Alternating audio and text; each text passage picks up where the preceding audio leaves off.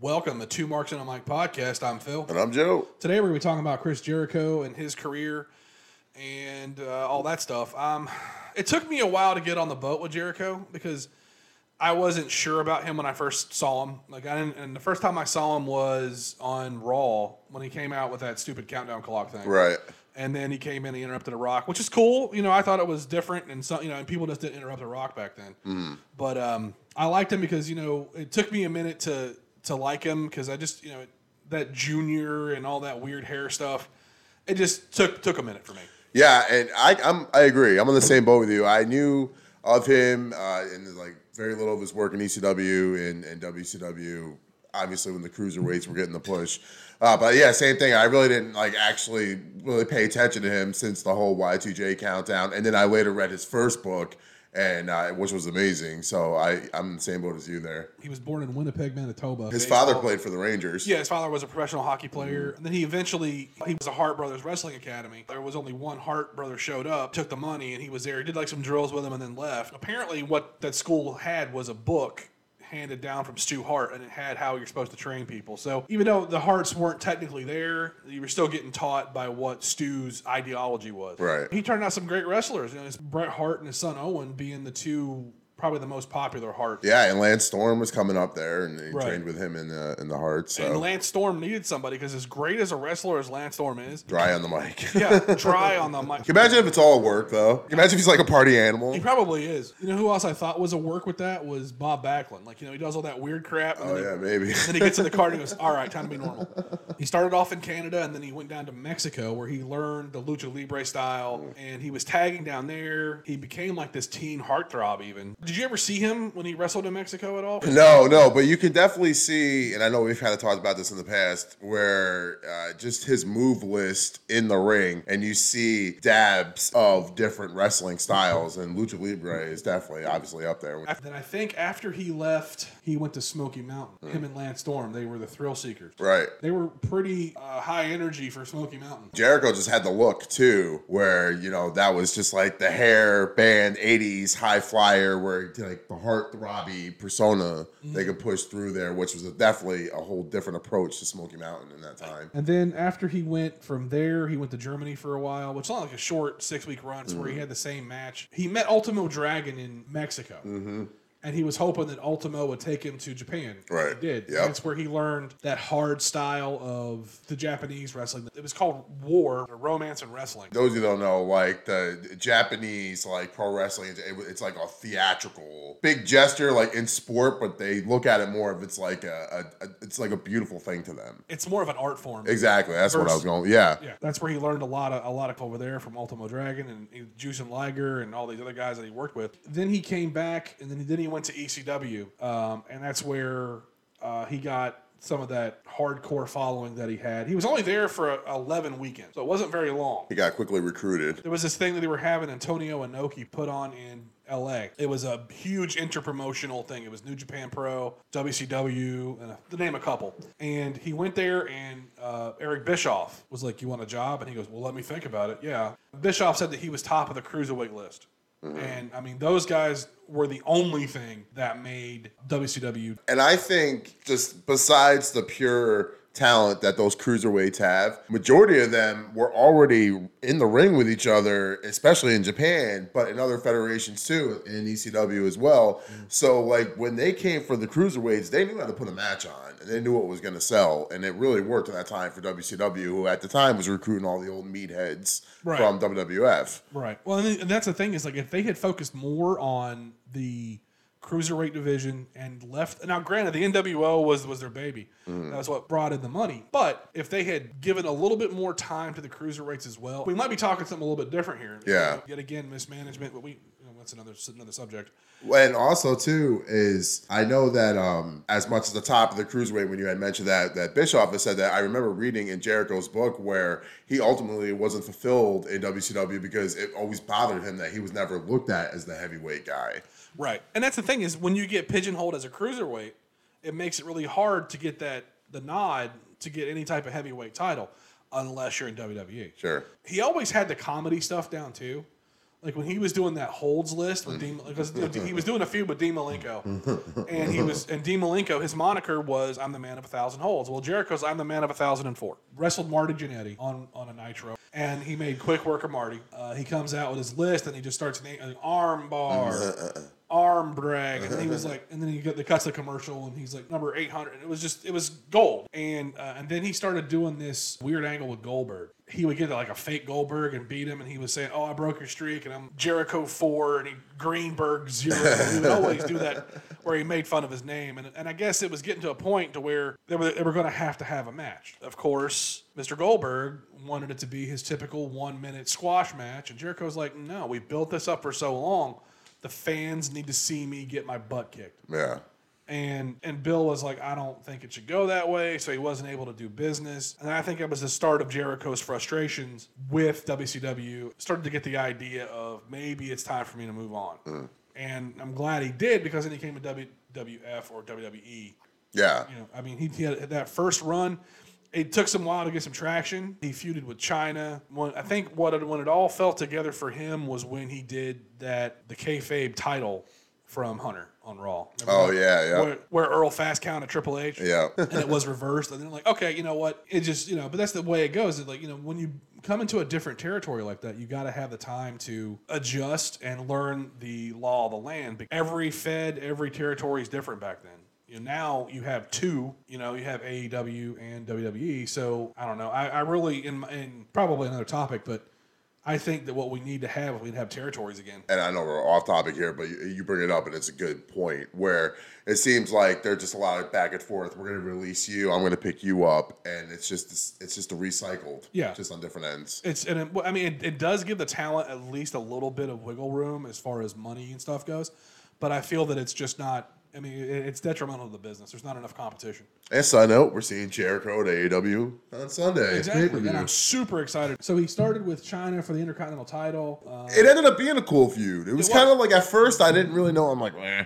But how, how where they going with this and whatever. But it, it was a great, it worked out. he, he's done great work in the ring, and he's also known. The one thing I'll say about Jericho is he knows it when he's burnt out, and he knows when it's time to take a break. Like so, he's you know he's in a band, very successful band. Oh yeah, I like Fozzy. I, I thought that. Yeah, I didn't. I will say this until like you know they came like mainstream with like Judas and whatever. There, that was probably the first time I really listened to them. I always knew he was in a band called Fozzy, but I never listened to him. You know, so Yeah. until mainstream, until about a couple years ago. But yeah, what did it for me was the beginning of that It was a work. Let's, let's think of some of the feuds that he's had. Let's see, Cena. His feud with Shawn Michaels is second to none, and then it was that whole like their their match at WrestleMania 19 mm-hmm. in Seattle was still talked about as one of the greatest matches of WrestleMania history. They went out there and they put on a clinic and stole the show. That's what you get when you get you know you get two guys that really can go and they're really passionate about it. You know, it's it's going to be a good product. I was glad to see that WWE didn't put him in the intercontinental bubble forever. Like he was in the heavyweights, you know, and, and was winning heavyweight championships, you know, undisputed or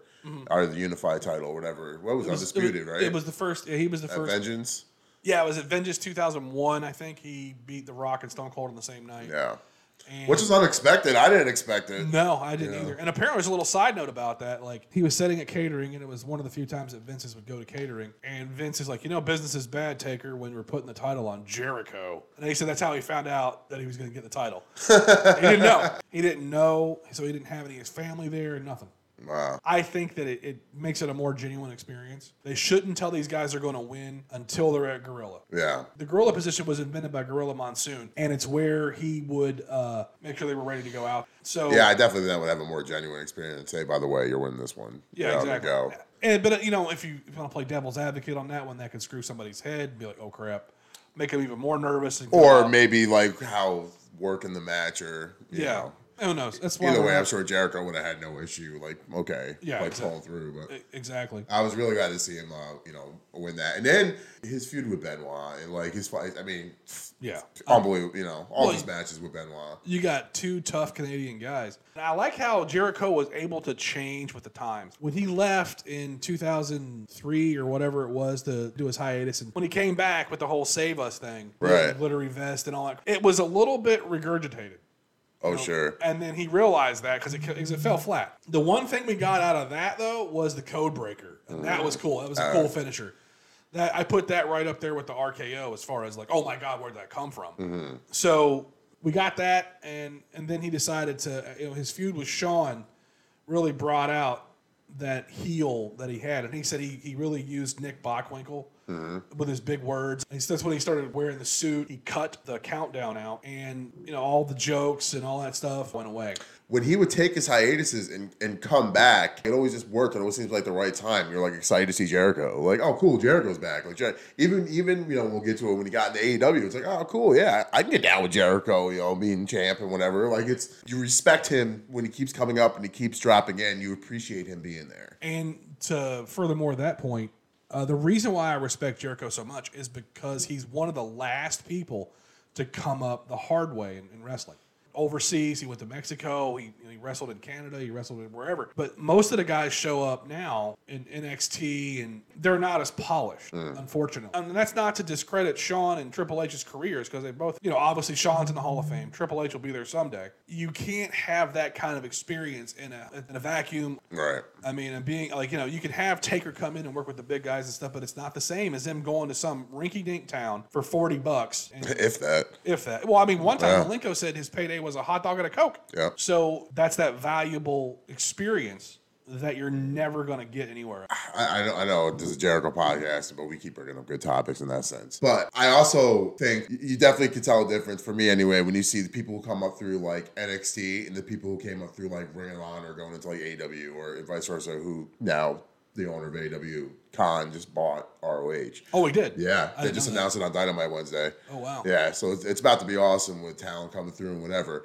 You know, with with NXT and and and seeing them, they're they're not they're not polished. They're definitely not like you you say, but you know, having that Triple H aspect, you know, with them and working with them. I don't say we'll make up for it or whatever, but you're right though. I mean, I can't think of anybody past Jericho who hasn't.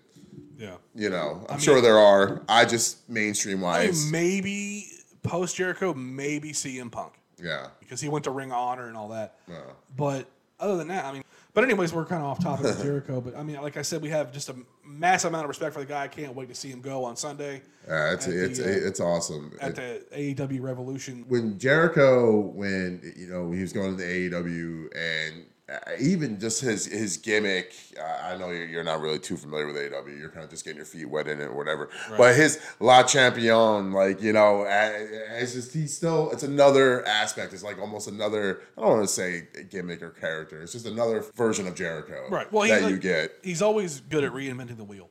But it was really interesting on how that whole whole thing came about because you know he wrestled Kenny Omega in Japan in, in New Japan And it blew up. And it blew up. It was like a. New Year's thing. I remember. Right, and then they were, and then he was on the Broken Skull sessions with Austin, and he was like, which was weird because, first off, he's now a full blown AEW guy, and Vince is like giving Austin the okay, and, and it's funny though, getting to that interview, uh, Jericho's like, "Where are the snipers?" Yeah. Like he's just joking around, obviously, but you know, Vince understands that, that it has to grow. I don't think he sees AEW as a threat yet. Well, I also think the most brilliant thing AEW could have done is not challenged.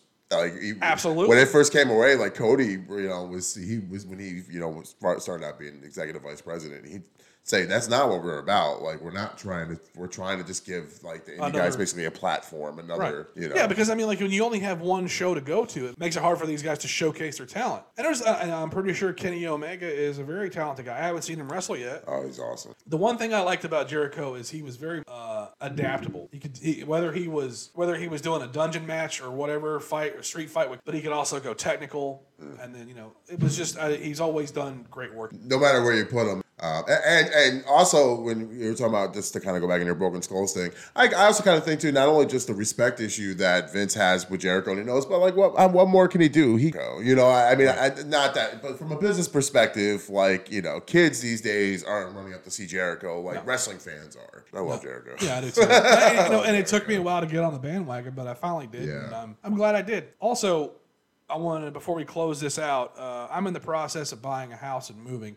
So if we do this show, it'll be a little bit more intermittent, as you guys, I'm sure you've noticed. Yeah. So we apologize for that, but you know, uh, we do this in our spare time and and that kind of thing. So But you can always check us out on Facebook or email us. exactly, and that is two marks and a mic at gmail.com, Joe.